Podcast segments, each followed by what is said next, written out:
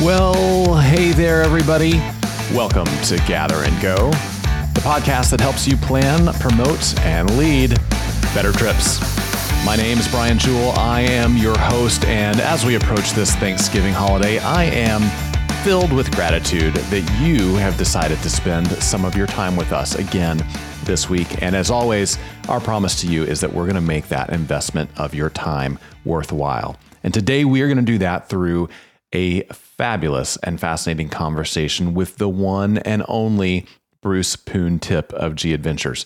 If you don't know Bruce, he is a visionary in the tourism space. Many of the things that we all enjoy today in terms of community impact when we travel around the world are things that Bruce thought of 30 years ago. And we're going to talk today about his vision for how people all over the world can use tourism to uplift communities and make the world a better place for everyone. You are not going to want to miss that. Before we get there, though, let's talk about some travel news you may have missed. Now, in the past few weeks, all eyes have been on election results. And while many of you have been busy watching the returns for congressional races or gubernatorial races around the country, you may have missed some interesting results from a ballot initiative that showed up in many communities throughout Colorado. Numerous Colorado communities voted to divert some hospitality tax from tourism promotion to fund local initiatives. Now, ballot measures to increase lodging tax were passed in Estes Park, Glenwood Springs, Dillon, and a number of other places and counties throughout Colorado. Now, similar measures failed to pass in Grand Junction, Centennial, and Hudson, among other places. So municipalities that passed this tax increase plan to use these funds to fund affordable housing and other community projects in their cities. Estes Park, for example, is the most popular destination that passed the initiative. And there, the city will levy an additional 3.5% lodging tax on top of the existing lodging tax that has already been in place for some time. The local DMO, Visit Estes Park, supported the initiative, and 63% of voters voted in favor of the measure. So it turned out to be quite popular there in Estes Park, winning by quite a wide margin. Now, this was all possible thanks to a new law passed by the Colorado legislature and signed by the governor, which allows municipalities to let their voters decide how to allocate as much as 90% of lodging tax proceeds in their municipalities. Now, so far, it looks like these voters have decided not to take money from existing lodging taxes and divert it, but rather to increase taxes so that they can do some things around the community in addition to continuing to fund tourism. Interesting development, interesting idea. We'll see if it catches on in other destinations around the country and how it impacts travel and tourism promotion. Next up is our road tip segment. This is a part of every episode where we share some things that we have picked up from our time on the road and the many friends of ours that we know who work in tourism that could help make your travel experience a little bit better. Today's road tip comes courtesy of my friend Elaine. Hi, Elaine. She shared a very interesting approach to how she prepares her morning coffee in hotel rooms that I thought I would share with you. Now, full disclosure here, I don't drink coffee because, well, it tastes like rancid dirt water, but I understand that it's popular and that many of you can't imagine starting your day without it. And if that's you, you might benefit from hearing what Elaine does when she travels. Now, Elaine has been a tour director for decades. She's very involved in travel. She's on the road a lot. And what she told me on a recent trip is that she does not use the in-room coffee in her hotel rooms. She doesn't use the coffee maker. She doesn't use the little K-cups. She doesn't use whatever they provide for a variety of reasons that I guess make sense if you're a coffee drinker. She has some concerns about the taste. She has some concerns about how it works. She may not feel like it is clean. I understand all of that. So what Elaine does instead is she packs in her suitcase a small portable coffee maker. Now, this is a super cool device. It is made of that kind of silicone rubbery material. So this coffee pot actually collapses flat to be stored easily in a suitcase. It has a built-in electric heating unit. So when she's ready to make her coffee, she pulls out this portable coffee maker, expands it, fills it with water, and adds her coffee grounds, plugs it in, and before you know it, her coffee is ready. It's exactly the kind of coffee she wants to drink. She doesn't have to depend on the hotel's machinery, the hotel's coffee brand. She doesn't have to go downstairs to the coffee shop and spend $8 on a fancy brew. She gets exactly what she wants. So if you are a coffee drinker, if you can't imagine starting your day without it, I think that's a pretty cool idea. And since this piece of equipment collapses into something that's maybe only an inch or so tall, you can probably find room for it in your carry-on. So that is the tip of the week. Coffee drinkers, don't say I never did anything for you, because this might just change your life on the road. Next up, I want to share some news from us. We are hard at work on the Go South Travel Planner that will appear in the January issue of the Group Travel Leader magazine. Now, it's no surprise the South is one of the most popular tourism regions around the country. Groups love going there, and there is always an abundance of new things to write about, to showcase, to talk about in the American South. If you plan travel for groups, if you are interested in going anywhere from Kentucky to Arkansas, Alabama, Florida, Virginia, West Virginia, anywhere in the South, well, this is going to be an indispensable resource for you as you plan group trips there in 2023 and beyond. Now, if you don't already subscribe to the Group Travel Leader, well, I've got good news. You can subscribe absolutely free on our website. That is grouptravelleader.com. I'll also link to that in the show notes to make it easy for you to find. You can subscribe there, and if you do that today, you will be on the mailing list in time to get the January issue of the magazine in your mailbox, or if you prefer, simply in your email inbox. And of course, you'll also get all the other fantastic resources that we provide to group travel planners throughout the year. Now, if you promote travel, maybe at a CVB or a tour company, and you would like to be part of the Go South Travel Planner, well, you can make that happen by calling our sales department. That is Kyle and Bryce. You can reach them at 888-253-0455. They will tell you all about how we can make sure you are part of the Go South Travel Planner in January. Now, it is almost time to get into our conversation with Bruce Poon Tip. Before we do, though, I want to encourage you to hang around to the end of the interview, because at the end, I'm going to return to this idea about tourism destinations pulling funding from lodging tax and applying it to other things. I have some thoughts about that trend. I'm going to share them in today's Hot Minute. You won't want to miss that. We'll be right back with Bruce Poon Tip. All right, everybody. My guest today is an entrepreneur, philanthropist, and the founder of G Adventures, an award-winning small group adventure travel company operating more than 750 tours in 100 countries. His work with nonprofits, like-minded companies, and indigenous people has led to more than 100 community development projects being supported globally, meaning 90% of travelers on a G Adventures tour visit a social enterprise project. He is Bruce Poon Tip. Bruce, welcome to the podcast. Great. Thanks for having me. Good to be here. Yeah, we're excited to have you. You have one of the most unique origin stories in tourism, certainly that I've ever heard. So I would love for you to take our readers and listeners back to that backpacking trip so long ago that really changed your life. Tell us what that trip was and what happened to you. Yeah, I mean, first you have to, I guess, look at the time. So this is going back to 1989 and 1990. So travel is very different. How people research travel, how people book travel, how people actually traveled. In those days, you had a choice between a mainstream holiday or you went backpacking. You got a guidebook and went backpacking on your own. And so that's what I did. I got a guidebook and I went out on the road. And it was during that time that I realized, that there was opportunities.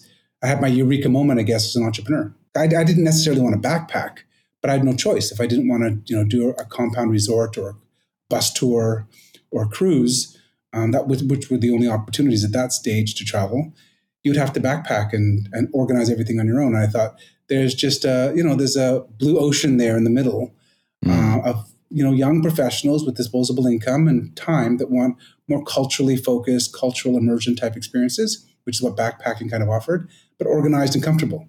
And it was while I was on the road that I had that moment where I met a lot of people on the road, and there was this, everyone was kind of in limbo in this space in the middle of, mainstream and the backpacker.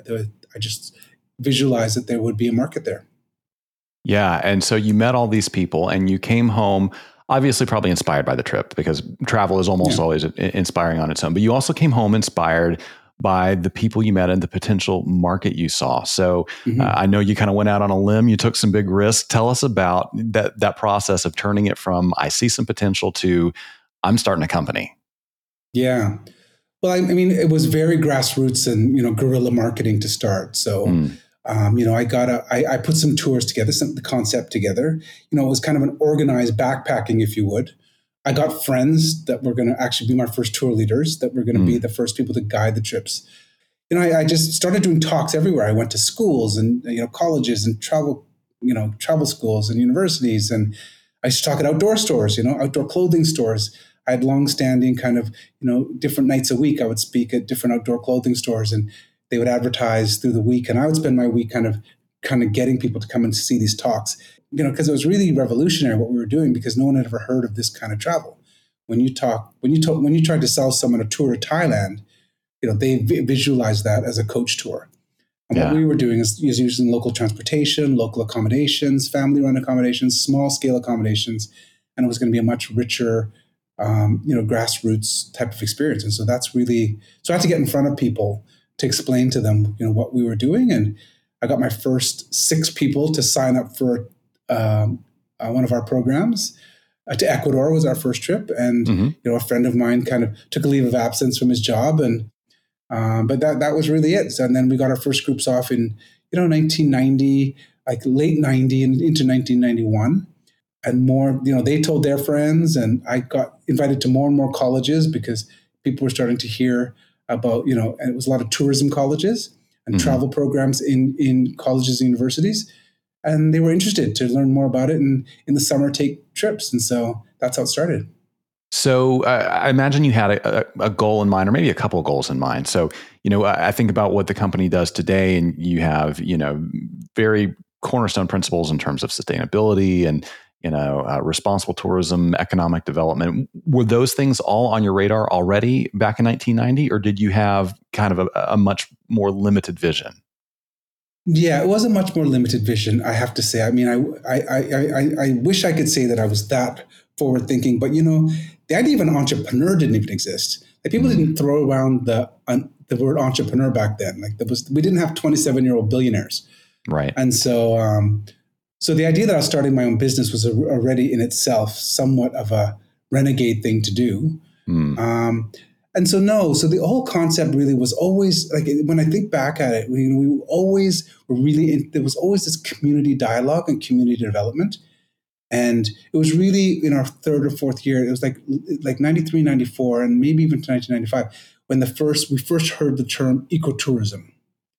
And people started to suddenly identify us with ecotourism, but we didn't identify with ecotourism because we were so focused on culture and people at that stage, whereas ecotourism was really focused on environment.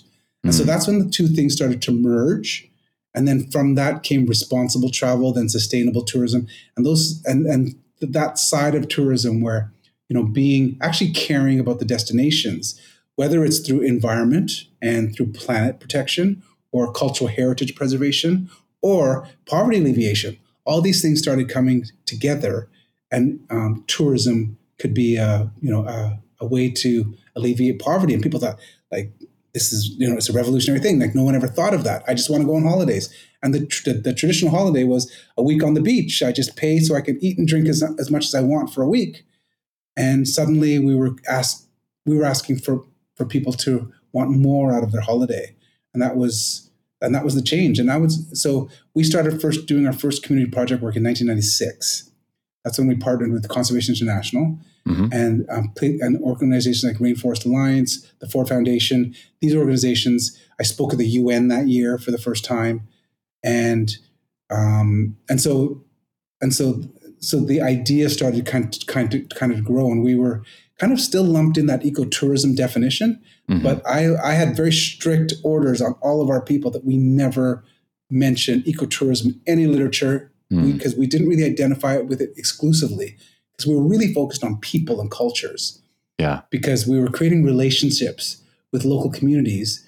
And it just over time, as we became successful, they became successful. And for the first time, we saw, the evolution of, social enterprise and poverty alleviation right before our eyes. We were the first ones creating a relationship with communities, creating a dialogue with communities, and making sure all, services were fair trade services. People were being paid in hand for services, as opposed to going through some kind of local operator paying slave wages out to local people. And as we grew, there was an invested interest, and it was the first elements of kind of community tourism, where everyone would rise as we became successful. Yeah. So I'd love for you to help me unpack that. And let me throw out a scenario that I think could be typical for a lot of North Americans who are not deeply invested in travel, who don't think about travel the way you and I do every day. They say, okay, well, I would like to take that trip to Thailand, let's say. And there are a half dozen companies that I can do that with. And if I do that, I'm going to stay in some hotels, and I'm going to eat in some restaurants, and I'm going to have a few guided tours. And, people all along the way, locals are going to make some money from me being there. So what is that person missing? How is their vision limited in that traditional mindset compared to a much more community-focused tour paradigm? Well, it's really to do with how you book it, or with the operators that you use. It just takes a little bit of extra, asking questions about where your money is going, and companies should know where their money is going. If they can't answer those questions, that they're not doing very much, or if they're just donating to a big traditional NGO. You travel with us and we're giving to UNICEF. I mean, that's great, but it really isn't creating community development and community tourism. And local people aren't benefiting from you being there immediately. Or if, if they're kind of connected to these, big organizations, then you can be more suspicious that, where is your money going? Where's the ownership of this business? And are they truly taking those things into consideration?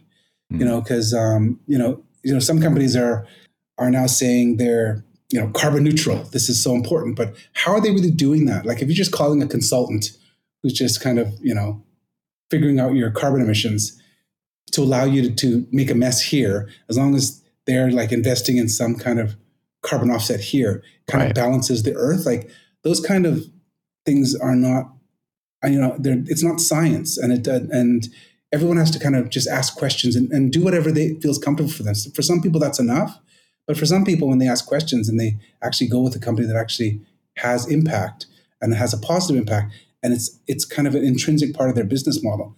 Yeah, no, that's really important. So I'd love for you to take us to one of the 100 countries where you guys are operating right now. Pick a country, pick a community that you love to go to with your travelers, and tell us about some of the impact you're making in the community and the intentional effort that has gone into creating and sustaining those relationships.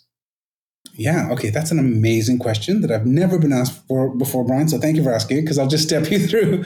I can just look at India, for instance. India is a good example. So when you arrive in India, we have a program called Women on Wheels. Women on Wheels works with marginalized women who are in shelters.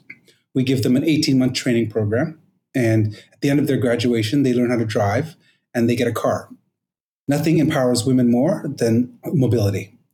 So they get a car and they do all of our arrival transfers when you arrive in India. So Women on Wheels, and these women are all single mothers, and they were in shelters prior, and they've been through the program, and they're now chauffeurs and drivers for all of our arrival transfers. That's number one. So day two, your first day is a city tour. And every company has a city tour on day one. But years ago, we formed we work with Salem Black Trust, which is Street Kids Home. And the street kids are trying to repurpose their lives, learn to speak English because they're going for scholarships to study. And we have a high success rate of these kids that are, at 5 are found in the streets, and at 14, 15, 16, we're able to, put them in this our city tour program. There's an amazing training program, and all of our city tours are done by the Salem Black Trust street kids. And through that, they learn English. It's a cultural, and they get to show you the city from their view, their eyes. It's an amazing experience.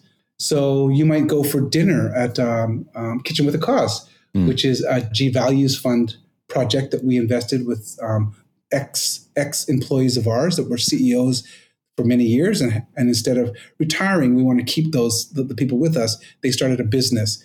And Kitchen with a Cause actually hires a lot of the street kids from Salem Black Trust, puts them through a 2-year training program working in a kitchen, and we have 100% employment of food and beverage on the other side in the hospitality industry on the other side. But it's a constant rotating training program. All of our groups come in there for lunch, dinners, and all the whole kitchens are run by through the Street Kids program, and they get jobs on the other end in hospitality. And we have many different projects like that. We have different experiences you can do with different G Values Fund programs we have, like with a local NGO. Mm-hmm. Like our Oodles of Noodles program, which is in Vietnam, where you it's a street kids program, it's a training kitchen program, it's an employment program, but our groups go in and spend the afternoon at a market, shop for fresh ingredients, come back to a cooking school where the kids teach you how to make lunch with noodles. You make fresh noodles, fresh pot of noodles, seasoned, and that's another one of our many projects that we have. So. And then we have them all over the world. I mean, in Africa, there's one of my favorite ones is, we have these African safari vehicles with young people. It's our 18 to 30 something. And they go on 50-day tours across Africa. Wow. And laundry service is a big thing. And we work with local women in communities where we stop, instead of paying a laundromat or a laundry company in a hotel, which is just mindless or unconscious, we can work with the local community that does laundry for our customers, and it supports the entire community and employs women at the same time, doing laundry for our customers who are our young customers on these long overland Africa trips who need laundry done periodically, and we can create community projects around these kind of services. Yeah, that's fantastic. So I kind of can see some people, even domestically, who maybe run domestic small group tours in their city. Maybe they're a local receptive or something like that. I can see them hearing this and saying, that's amazing. I would love to see something like that in Birmingham, Alabama, Vancouver, take your pick. But they say, you have built very deep relationships, and it's not just, you didn't just show up and develop product, but you really developed relationships. So yeah, how does creating community, that's how we look at it. Yeah. So give us some practical steps for doing that wherever you are, finding those opportunities to really help lift people up through tourism, because it's not, you can't just Google that, right? No, I mean, it is about, and I always say when you create relationships, if you never want to work, first off is negotiation of a relationship, right? Mm. And I always tell people, if you never want to see someone again, you make a great deal. If you're going to work with someone as a partnership, you make a good deal. So you talk about fairness, equality, and that everyone is, because we're as tour operators, we're too focused on, and our customers are too focused on price, to a point where we nail down these prices and we screw down the prices so much that there's nothing for the suppliers in the end, and so they start cutting on their end, and that starts going to local wages, local people, and all those savings that you get when you buy discounted programs all gets pushed down locally. So that's the first thing, creating those relationships where everyone wins. And that's not common when you go into business school, when you go into these negotiation classes. It's about getting the upper hand in a conversation, getting the upper hand in negotiation. But when you're creating community and you're creating dialogue and you're creating partnerships and long-term relationships, the first thing is that mindset of everyone winning, everyone and truly understanding it, and being compassionate in business is really important. The only other thing that I kind of recommend to people all the time is know your customer next. Mm. So many times people create products for themselves, things that they would like, but know where your customer is coming from. And so I did a consulting project for a government agency in the Ozarks.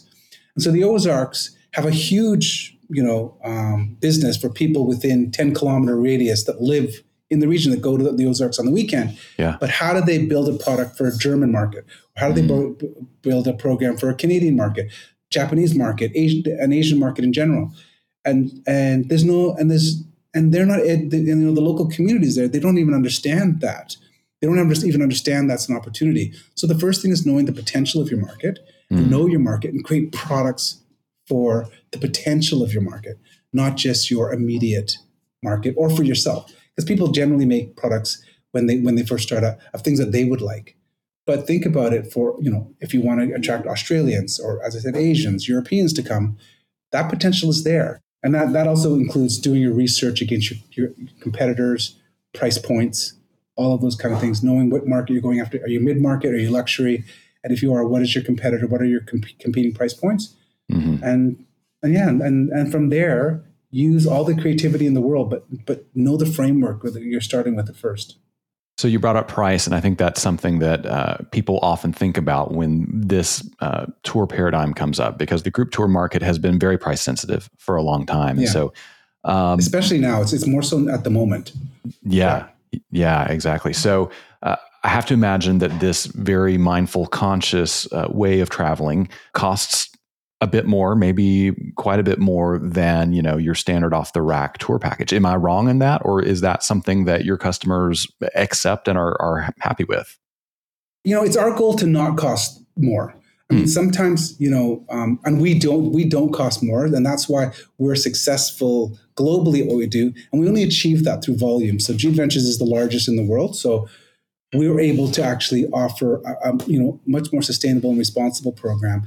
You're right, though. The customer wants all of that, and it's not free. Now, we were able to achieve that. We're probably the closest in the world when it comes to matching, those price points, just because of sheer volume. But it is our goal at G Adventures. We try our hardest, and we don't always achieve it. Like, sometimes it is a little bit more expensive to do what we do, especially when you take into, all of our Ripple Score, all of our, welfare guidelines. Now, the sustainable side of the Earth programs that we're putting in to match the Scotland Declaration, which we signed. That stuff doesn't come free, and it's sometimes a little bit more expensive, but it doesn't have to be a lot. And it just has to become more regular, and more people have to do it as the demand increases. So there's a little bit of responsibility on the customer, because when there's more demand, we all have to do it, and then the price comes down. So speaking of demand is crazy in travel right now in general. It was starting to get crazy even before the pandemic. We were having conversations about over-tourism. As an organization that operates in a lot of places with a lot of tours, how are you confronting issues of over-tourism, and what do you see G Adventures' role in solving that problem should be? Yeah, another great question. This is a great interview. Thanks. Well, I'll tell you that...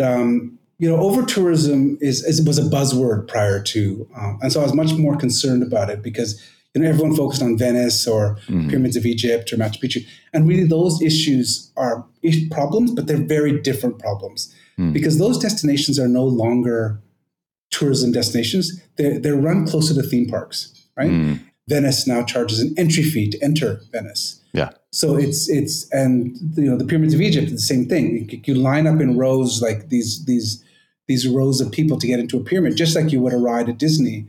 Yeah. And so these destinations have very different challenges in terms of volume, but they're also set up to move, millions of passengers through them. And so, like the Louvre in France, in Paris, I mean, these destinations are run very differently. And when we talk about over-tourism, no one's talking about, there's an overall push in the world to go more and more remote. People are wanting to go more and more remote, especially in this wired world that we live in. More and more people want to disconnect.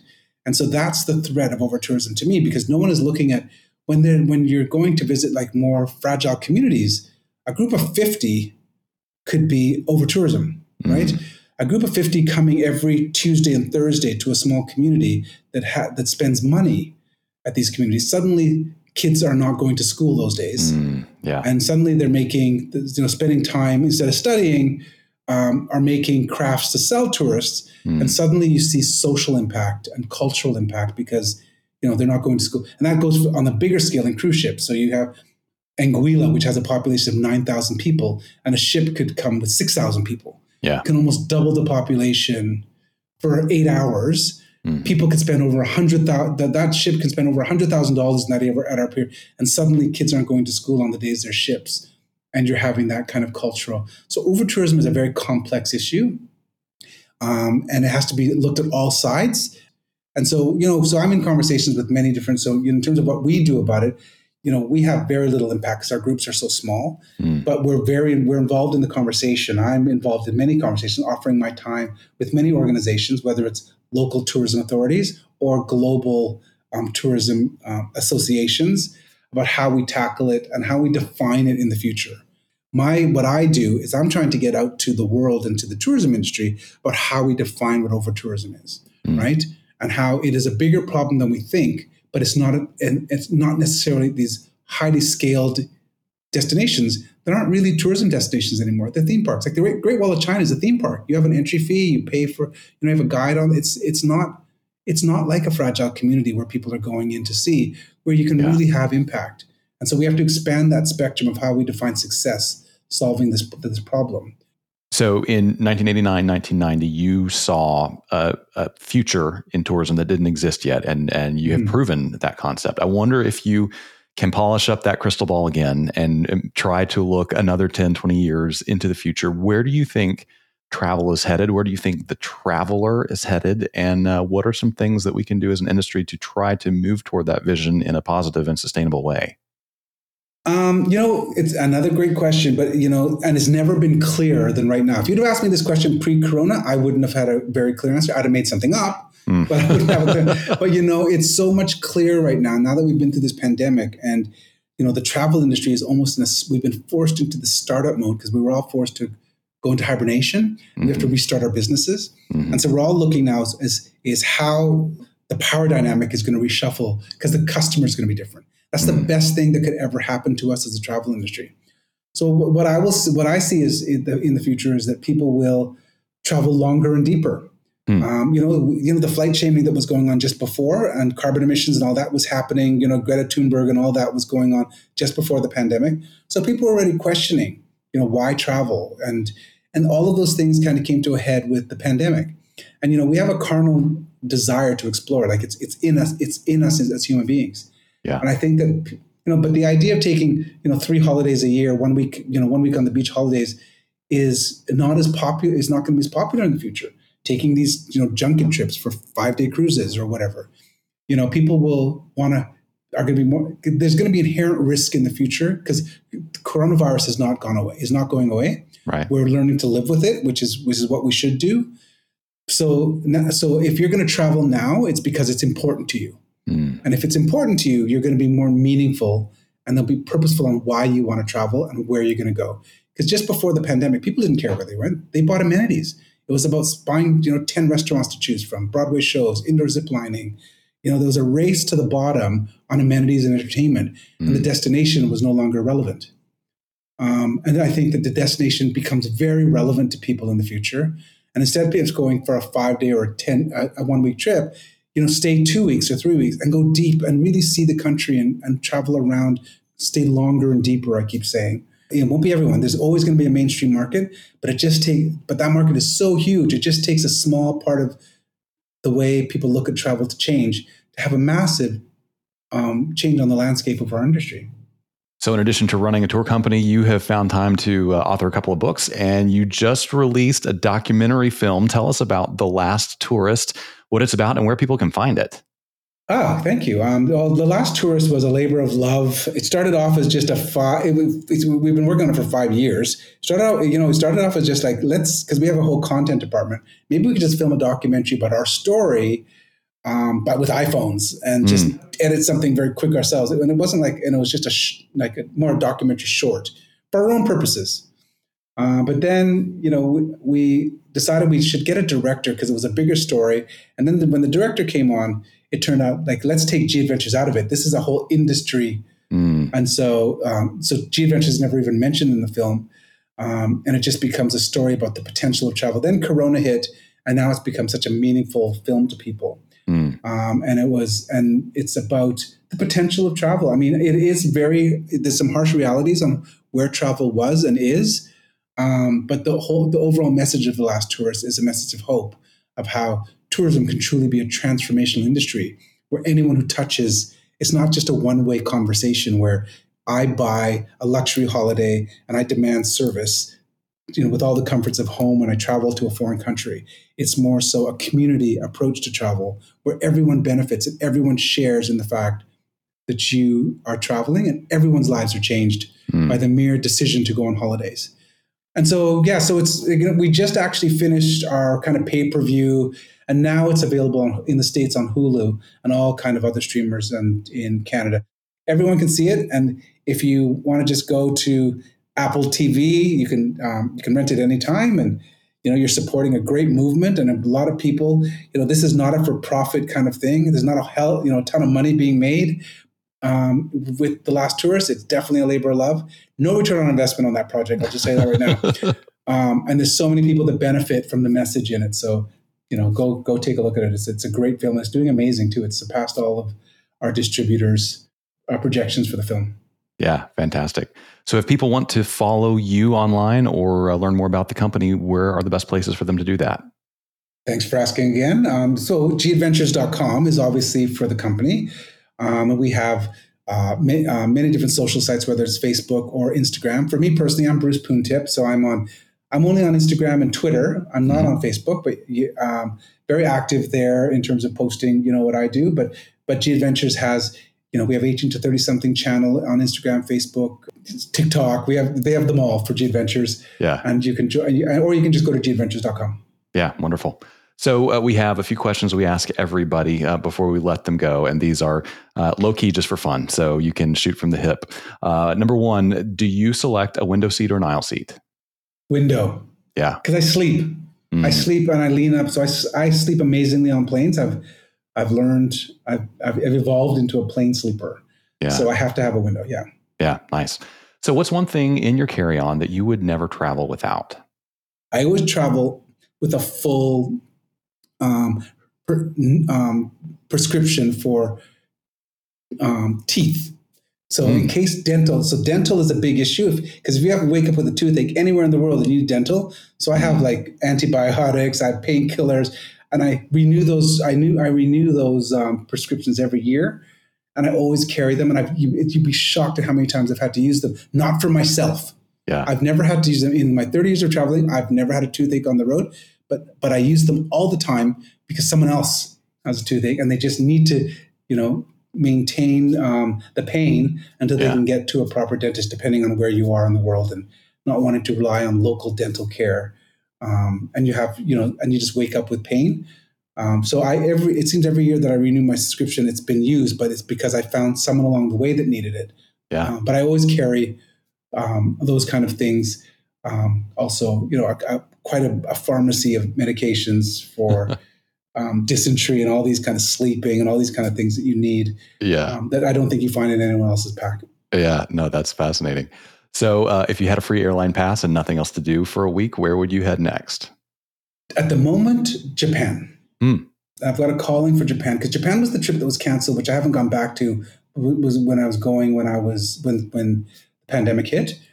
And I was going specifically to see an international sumo wrestling championship. Wow. Because recently the Mongolians have been winning the national championships. And of course the Japanese think their sport is being stolen.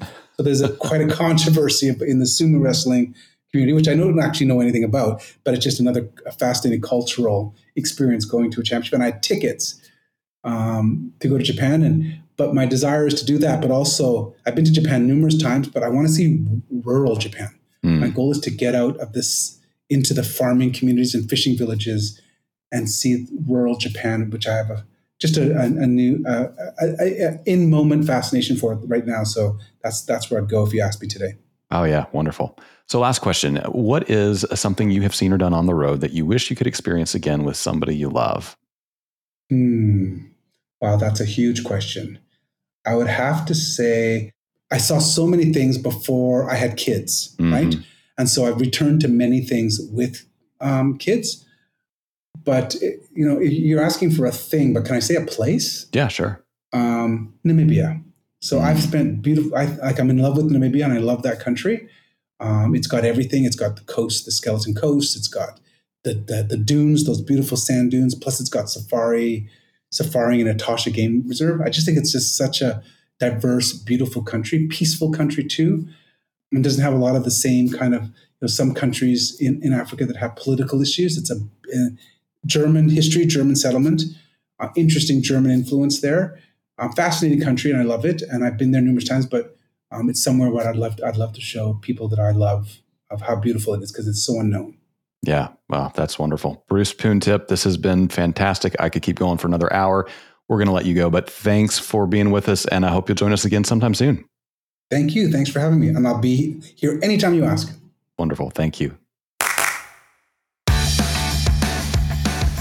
Well, everybody, I sure hope you enjoyed that conversation with the amazing and insightful Bruce Poon Tip. I know I certainly did. He gave me a lot to think about. So I want to recap some of the most insightful things that he shared to make sure that you don't miss them and you can continue thinking about them and implementing them as you plan and promote and lead your trips. One of the things that Bruce said was that companies should know where their money is going, and you should ask questions about the impact companies have when you are planning travel. You know, it's easy to think that when you travel to a new country, a new community, a new destination, that the money that you're spending there is directly impacting locals who live and work there. And to some degree, that's true. But if you begin looking into who owns what in travel, you would be surprised to find out how many hotel companies or tour companies or other significant travel vendors are owned by multinational corporations, companies outside the destination where they're actually serving you. And if you're looking to maximize the impact of your travel dollar, well, that might not be the way you want to go. So ask your travel partners where the money's going. And if they can't answer, well, that probably tells you they're not invested in value-based community impact tourism, perhaps the way that you're looking for. Another thing Bruce said was that if you're never going to see somebody again, you make a great deal. If you want to work with somebody as a partner, though, you make a good deal. Now, he went on to say that as tour operators and customers, we're so focused on price that there's nothing left for the suppliers in the end. And so even if you are traveling with impact in mind and you're trying to make sure your travel dollars reach the workers in the communities you visit, if you are one of these people that is so fixated on getting the best price, well, there's not going to be much of that money left to make a positive impact on the lives of the people working there. And I think this is something that, well, if I'm honest, I have probably been guilty of in the past. And I would say that many people in the tourism industry have been guilty of. You know, it's no secret that group tours especially have long been considered a value proposition. And many people take group tours because they perceive them as being more affordable than other modes of travel. Well, maybe it's time that we as an industry began to change that paradigm. And instead of looking for how we can provide the lowest price to our customers, we find out how we can provide the best experience and, in doing so, make the most positive impact on the places we're visiting. Finally, Bruce said that in the future, people are going to travel longer and deeper. He said, we have a carnal desire to explore. It's in us as human beings. And he said, if you're going to travel now, it's because it's important to you and you are going to be more purposeful. Now, I think in light of the pandemic and a couple of years that people spent at home not doing anything, that is the case indeed. And I think we can capitalize on that as an industry, not only to get back to where we need to be in terms of sales and volume, but also to make sure that the experiences we're providing are deep and meaningful, and we're not just taking people someplace where they can have a drink and an ice cream, go to a show, buy a t-shirt, and check something off their bucket list. The world is vast and full of huge and amazing travel opportunities, but we as leaders in tourism have to be the ones to unearth them. Great stuff there from Bruce Poon Tip. Now, before we wrap up the show today, I want to return to this idea from Colorado about municipalities voting to use some tourism tax to accomplish local initiatives. Now, since that seems to have taken hold in Colorado, we will probably see it continue to spread throughout the country. I'm not sure it's the best idea. That is the topic of today's Hot Minute. Yeah, that's right. The Hot Minute is the segment of the show where I take 60 seconds to give you my unfiltered views on an issue impacting travel every day. Now, today we're going to talk about the impact of taxation on travel. So let's put 60 seconds on the clock and get into it. Here's the problem with increasing tourism taxes. Even if you're planning to use the money for good things around your city, every dollar that you add to a hotel guest's bill at the end of their stay makes your destination that much more unaffordable. And you know, it's ironic that these destinations are probably using some of these fundings for affordable housing and other initiatives that they view as decreasing inequality locally. But by increasing taxes to do it, they are actually contributing to inequality in the travel industry. You see, there are some destinations, Colorado is certainly among them, that are becoming so unaffordable through inflation, through taxation, through demand, that they're basically inaccessible to anyone below, let's say, the upper middle class. Now, I don't think that's wise. I don't think it's sustainable.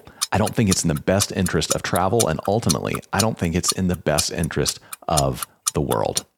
That's the way I see it. You are welcome to disagree with me, of course, and we will still be friends. Disagree, agree, doesn't matter. We would love to hear from you. You can email us at podcast@grouptravelleader.com with your thoughts or questions. I read every email that comes into that address, and you never know, your idea or question or comment might just be the topic of the next Hot Minute. And hey, while you're in the mood to give us some feedback, would you do me a favor? Go to your podcast player of choice, give us a rating, leave us a review. It's a tremendous help, and you have my thanks. My thanks as well to Bruce Poon Tip for joining us. Now, on the next episode of the podcast, I'm going to bring you a conversation with Christopher Elliott, who is a consumer advocate and the author of the Travel Troubleshooter column that you see in newspapers all around the country. It's going to be a great conversation. You won't want to miss that. Until then, though, remember this. At the end of the day, we're all on this trip together. So let's make it a good one. See you next time on Gather and Go. Gather and Go is hosted and executive produced by me, Brian Jewell. Our publisher is Mac Lacey. Danya Simmons is our creative director. Ashley Ricks is our circulation manager and graphic designer. Our sales team is Kyle Anderson and Bryce Wilson. To advertise on the podcast, call Kyle or Bryce at 888-253-0455. Gather and Go is a production of the Group Travel Leader. For more information about our magazines, podcasts, and events, visit us online at grouptravelleader.com.